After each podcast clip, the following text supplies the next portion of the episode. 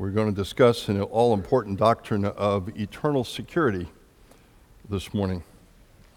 Uh, for those of us who have put our faith and trust in Jesus Christ alone for salvation, I want to make sure that we are biblically and personally confident in our salvation, that we feel like we are eternally secure, that there's no doubt in our mind that we are eternally secure in our salvation.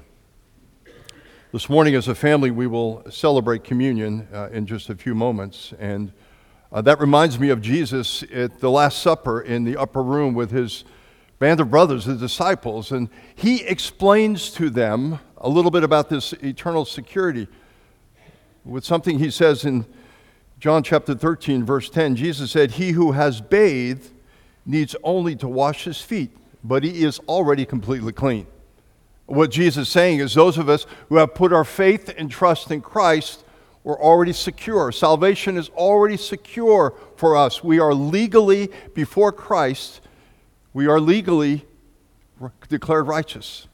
Every one of us that have put our faith and trust in Jesus Christ. And what Jesus was explaining to the disciples is the washing of the feet is how we repent and we confess the dailiness of our ongoing sinful nature, even though we are eternally secure.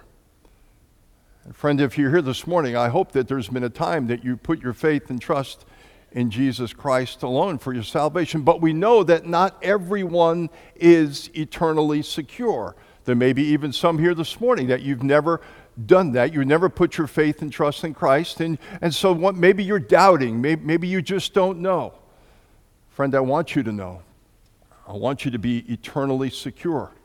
To know that you know that you know that if you were to die today, that you would spend eternity in heaven, not based on anything you've done or I've done, not based on uh, how much money we have or degrees or accomplishments or even that you recycle. But the fact that you put your faith and trust in Jesus Christ alone for your salvation, Him alone, Him alone. I know that not everybody is saved. And some people struggle with doubt. When we were stationed out in San Diego, we became all too familiar with the plight that's still ongoing of the illegal immigrants that have made their way across into the United States. Uh, ours was down by Tijuana in Mexico. We lived north of Tijuana, but there were many illegals that had made their way up to our town, and they lived up in the foothills. You could see their fires at night to keep themselves warm. I don't envy their plight one bit. In the mornings, they, they would come down out of those hills to some, some known pickup points where contractors would come with a truck or a van who were looking for day laborers, and many of them would rush those trucks and those vans, hoping to get selected for a day of labor. You see, without the cash that came at the end of that day of hard work, they just could not survive. Well, the local police and the Border Patrol knew where those pickup points were, and they would stake them out and often pounce upon those illegal immigrants as they came out of the foothills every morning and gather up as many as they could and take them and and deport them back to their country of origin. What a horrible, difficult way to live. To go through life not never knowing they've tasted of the freedoms of the country, but they didn't go through the proper channels, and so they, they're going to go back at some point. What a way to live. What a difficult way to live. You know what? For the unbeliever, the plight is not much different. To go through life every day not knowing. What does it mean to have a relationship with God? Uh, am I going to make it to heaven? And to know that someday you may pass and not understand where you'll end up in all of eternity. Friends, I'll admit, I, I know very little about uh, immigration law. I, I don't know the right thing to do, but I tell you what I do know. I know what the scripture says about eternal security and about our citizenship in heaven. If you and I have put our faith in Jesus Christ alone for our salvation, not on, based on any works, on faith alone and what Christ sacrificed on the cross that we will celebrate today by way of communion. If you put your faith in Christ in that alone, your citizenship is guaranteed. Put guarantee in all caps in heaven. We're eternally secure. My great grandparents back in the eight, late 1800s immigrated here from Ireland through Ellis Island. They came in legally, they went through the whole process. And eventually they were declared naturalized citizens of the United States, gotten all the privileges and all the responsibilities of one as well, of a citizen of the United States legally. Just think about your citizenship in heaven. It's guaranteed. Nobody will ever take that away from you. You and I are completely secure in our salvation because we put our faith and trust in Jesus Christ. But not everybody is secure. Not everybody lives in that security of their salvation. There may be some here today that struggle with that. Those are the people that Jesus is addressing here in John chapter 10. Starting in verse 22, we know that Jesus is engaging them. He's been cornered on Solomon's porch in the temple. It's about the time of the festival of dedication of the temple, the festival of lights. It's in the winter. We know it now as Hanukkah.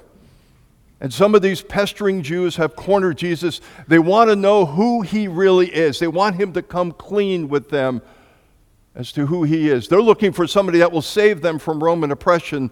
And so they corner Jesus here on Solomon's porch, and he has an interaction with them. Look at your text, it begins in verse 22. At that time, the Feast of Dedication took place at Jerusalem. It was winter. Jesus was walking in the temple in the colonnade of Solomon. So the Jews gathered around him and said to him, How long will you keep us in suspense? If you are the Christ, tell us plainly. Jesus answered them, I told you, and you do not believe. The works that I do in my Father's name bear witness about me. But you do not believe because you, listen to this, you are not among my sheep. He shuts them down right there. And you may say, look at that verse 26, and you say, boy, Jesus' words are really, really harsh. Actually, friend, they're really loving. Because Jesus is telling them the truth. They are not of his flock, and he doesn't want to give them any hope that they are. Jesus is telling them that heaven is restricted access. Belonging to his flock, there's only one way to get there, and they haven't done it. And he's actually being really loving by telling them that you haven't done it. You're not of my flock, because my flock would know me, and they know my works, and they know my voice, and they respond to me and obey me. But it's not you. Heaven is restricted access. You know, our gospel writer John here, many books later in the book of Revelation, he records a comment from Jesus in Revelation chapter 20, 21 and verse 7. Jesus is, describing who can actually get to heaven. And Jesus is telling me it's restricted access. Many think they're going to heaven, but it's really restricted to a very small number of people who will be going. Those who put their faith and trust in Christ. Listen to what he, John writes in Revelation 21 and verse 7. He's recording Jesus' words, and he says, Jesus said, The one who conquers, your Bible may say, the one who overcomes, will have this heritage. That means citizenship in heaven. The one who conquers will have this heritage, and I will be his God, and he will be my son. Jesus is saying the only way you can get to heaven is to overcome your sin. And that was paid for by him on the cross of Calvary 2,000 years ago. And unless you put your faith and trust in Christ, you cannot have a relationship with him in heaven. Jesus is making it very clear only those who overcome. Heaven is a restricted place. And he's actually being, Jesus is very loving with these Jews who cornered him here on Solomon's porch. He's telling them, you don't, you're not part of that. You can become part of that, but you're right now not part of that, my, my flock. Friends, I think one of the greatest disservice a human being can do to another is to somehow give them the false impression that they're going to heaven that all men and all women will one day stand before God and God will be merciful and say, ah, okay, come on in. That's a biblical lie. And it's not true at all. My family that immigrated over through Ellis Island was in the funeral business. They began Joyce Brothers Funeral Home. My cousins still run it to this day, a hundred and something years later. I spent a lot of time with my grandfather as he owned the business during my upbringing, and I, and I would do things for my grandfather at a bunch of different funerals. My dad and I both did. And I would stand in the back of that church and listen to the priest or the pastor speaking about the person who was there in the, in the church in that casket. And I knew a number of those people, and I knew they were sinners as, as long as the day is. But that pastor, they would stand up in front of him and just, he was, oh, this person, oh, they're so lovely. They, they were so great. Here's what they did on earth. They did all these great things. They had all these degrees and they recycled. And so, therefore, I'm sure that Peter, when, he stand, when they stand before Peter, he'll just say, well, come on in, welcome. I know, I know what he was trying to do. He was trying to give those people who were in their grief some, some kind of hope about, uh, about the future for that person. But frankly, what they were telling wasn't loving at all, it was just a lie. Because, friends, here's the truth unless you put your faith and trust in Christ on this side of eternity before you die, there'll be no place in heaven. Jesus said it's only for those who overcome. He gave us very clear instructions by way of his discussion with his disciples, Jesus did in John chapter 14 and verse 6. Jesus made it very clear. He said, I am the way, I am the truth, I am the life. No one comes to the Father no one will make it to heaven. No one comes to the Father but by me. The only passage we have from this earth to heaven is through the shed blood of Jesus Christ. That's it. But the good news is if you put your faith and trust in Jesus Christ, friend, I want you to be eternally secure. I want us to understand that, that we can have no more doubt that if we put our faith and trust in Christ, the scripture makes it clear that we are saved for all of eternity. Jesus explains that in his continued dialogue with these pestering Jews on Solomon's porch. Look with me now in verse 27. After Jesus told these Jews that they are not of his sheep, Jesus continues. Verse 27, he says, My sheep hear my voice. I know them, and they follow me.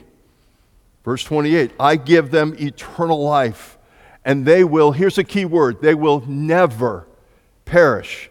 And here's two more key words they, and no one will snatch them out of my hand.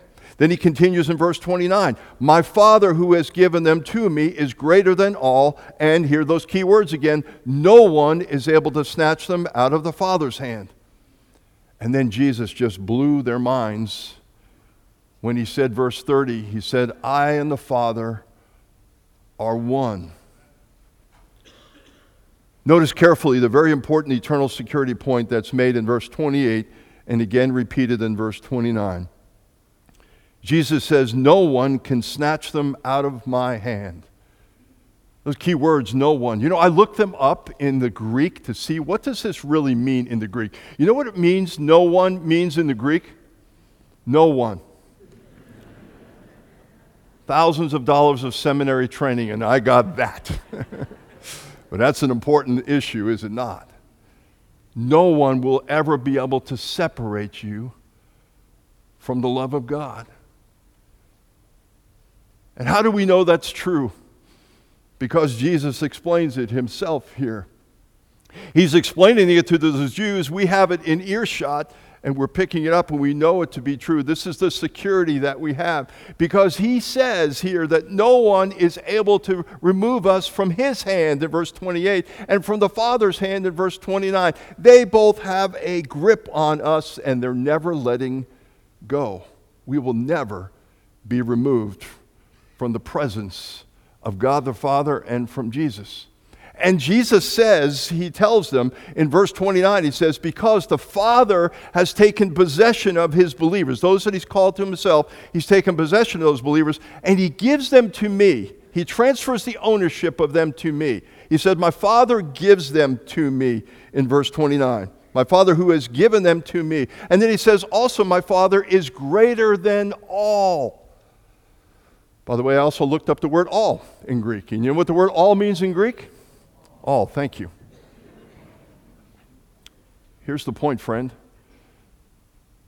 Your salvation is so secure, and the Father is greater and more powerful than all, then you can't even lose your own salvation. But you wouldn't want to if you truly belong to Him prior to you coming to Christ, the Holy Spirit, prior to me coming to Christ, the Holy Spirit was working on us from the outside. The Holy Spirit's role in this world is to convict the world of sin. He's convicting, convicting, convicting. Eventually, we come to Christ and we accept Him. At the moment of our salvation, the Holy Spirit takes up residence within us permanently, never to leave us. And the scripture says that greater is He who is in us than He who is in the world. And so we would not want to lose our salvation. And so nobody can take this salvation away from us.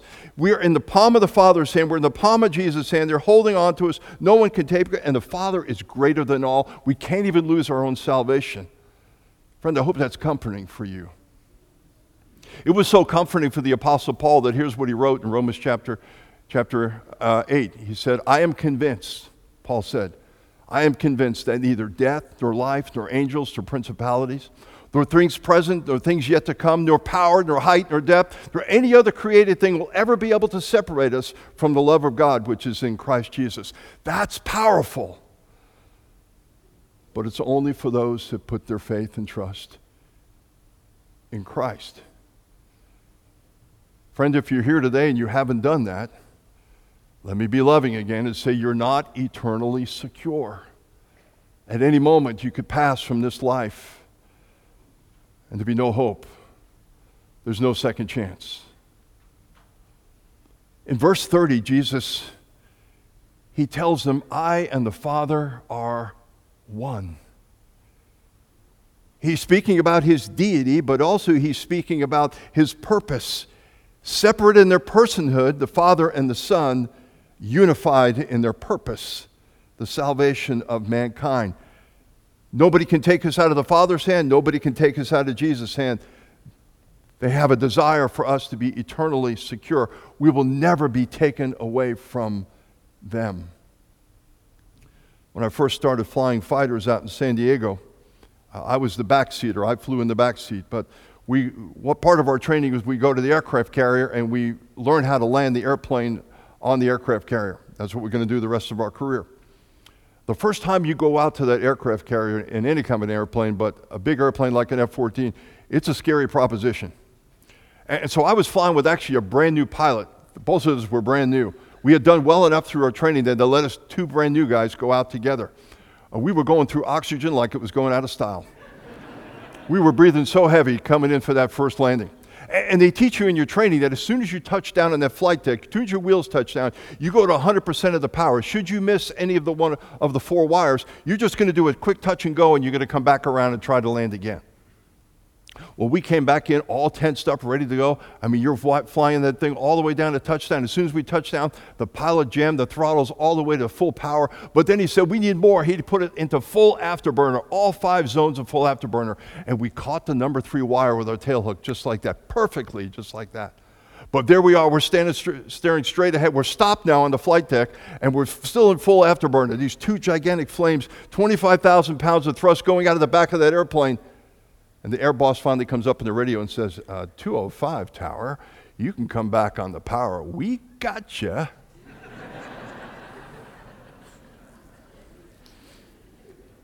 Most powerful airplane in the world at that time. We weren't moving a millimeter. That aircraft carrier had us permanently in its grip, it wasn't going to let us go. Friend, that's a picture of what God has for us. When we come to Christ, it says He holds us in the palm of His hand. Nobody is taking us away. We're eternally secure. Have you ever thought how the Trinity, the Godhead, the Father, the Son, the Holy Spirit, are involved in our eternal security? You think about it. In Ephesians chapter 1, it tells us before the foundation of the world, we were called by God.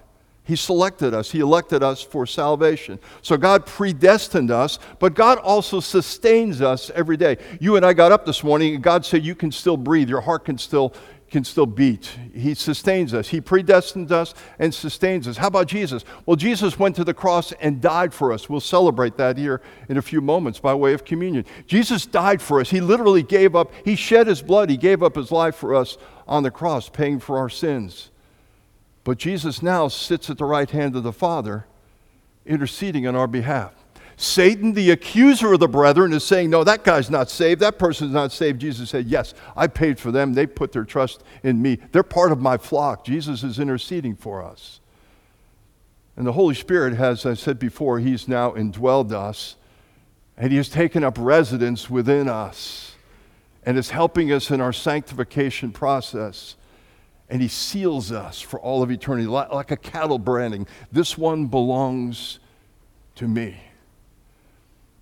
And, so think of how John 3:16 that verse plays out then in light of what God the Father, God the Son, and God the Holy Spirit are doing around the clock, seven days a week, 365 days a year, to ensure that our salvation is secure. For God so loved the world that he gave his only begotten Son, that whoever believes in him will not perish but have everlasting life. Everlasting life. It'll never change.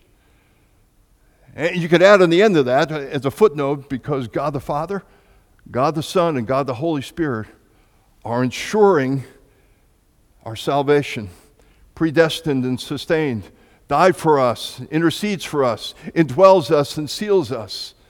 The Trinity is involved in our salvation. And they are one in purpose the desire to save and sustain those that have been called the elect, each one of us who have put our faith and trust in Christ. Salvation is free, friend, but wasn't cheap. And as a result of what Christ has done for each one of us, I, I believe we have a stewardship of that a stewardship of being eternally secure. That we go to bed at night, we sleep well because we know that we are eternally secure. Our salvation is in the palm of the Father's hand forevermore. We have a stewardship of that. And I would make two applications by way of our stewardship. What do we do with that eternal security that we, ha- that we have? And the first thing I would say for the believer in, in Jesus Christ is friends, we need to live boldly. We need to live boldly. I, I was talking to some friends recently and, and asking them, hey, would you like to join me on a missions trip? And you know, we're either going to go to Rwanda or we're going to go to Cuba. And one of them said, but I could get food poisoning. I, I don't know the language. I, those are people, not my people. Friends, we need to live boldly. Your salvation is already secure. If you should get sick, which you probably won't, and you should maybe even die, you wake up in the presence of Jesus Christ. Friends, we need to live boldly. We need to understand that God has got things for us to do as believers, that we don't just cloister ourselves. We, we don't have a drawbridge here at church that we pull up. We're engaging the world. We're boldly engaging the world. Remember what Jesus' last words that he said on the cross? To tell us, Tetelestai. Last words out of Jesus before he gave up his spirit. To tell us, Tetelestai. It is finished. Paid in full. it's already done. There's nothing more that has to be done. And friend, therefore, we need to be willing to live boldly for the kingdom of God.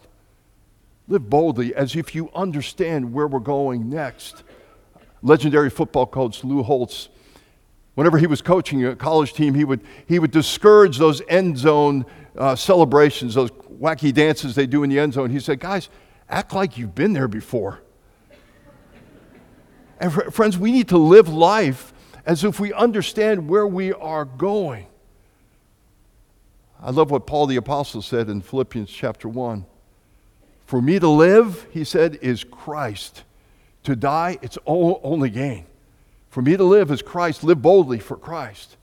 And think about Stephen in Acts chapter 7, who's giving testimony uh, of what Christ has done and how those Jews are the one that crucified him. He refused to back down from that. Even though they're going to stone him, he's not looking at his accusers, he's not looking at the rocks, he's looking heavenward. And he says, Lord, receive my spirit.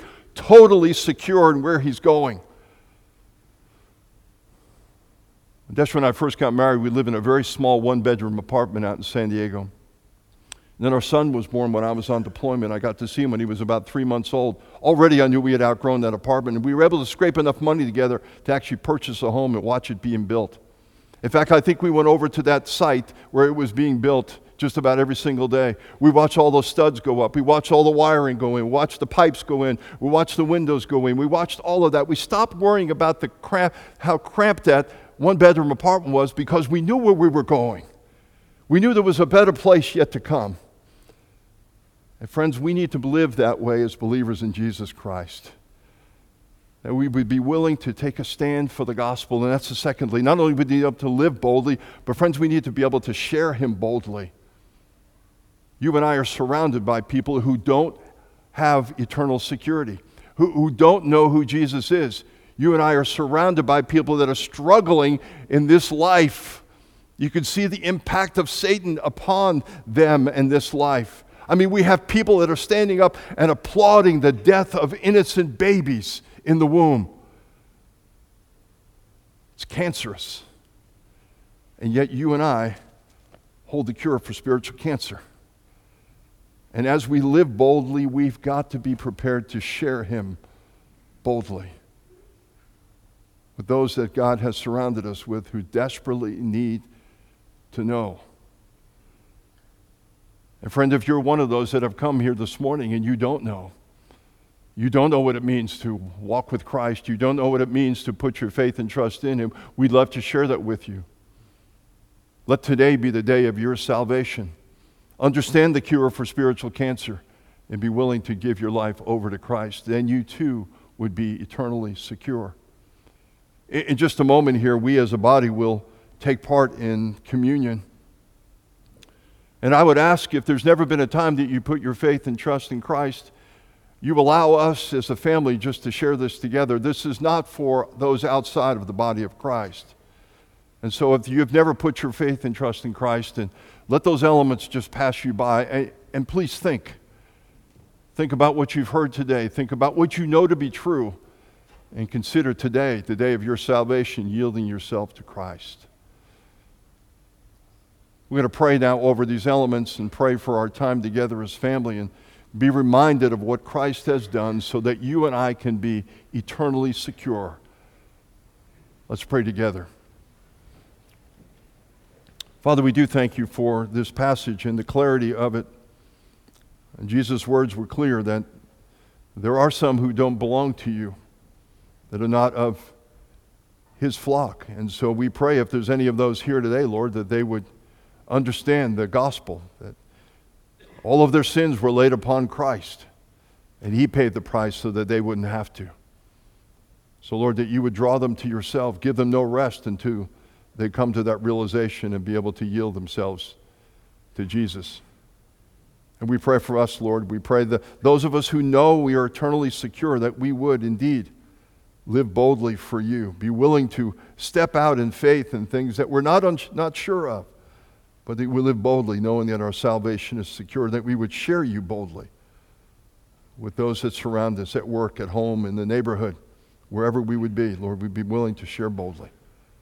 We want to honor and serve you. That's the stewardship of our salvation. In Christ's name we pray. Amen.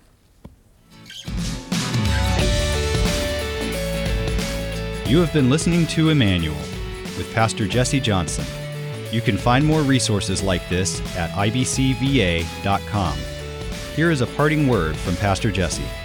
If you have any questions about what you heard today, or if you want to learn more about what it means to follow Christ, please visit our church website, ibcva.com. If you're not a member of a local church and you live in the Washington, D.C. area, we'd love to have you worship with us here at Immanuel. We're located in Northern Virginia, and for more information about when and where we worship, check out our church website. I hope to personally meet you this Sunday after our service.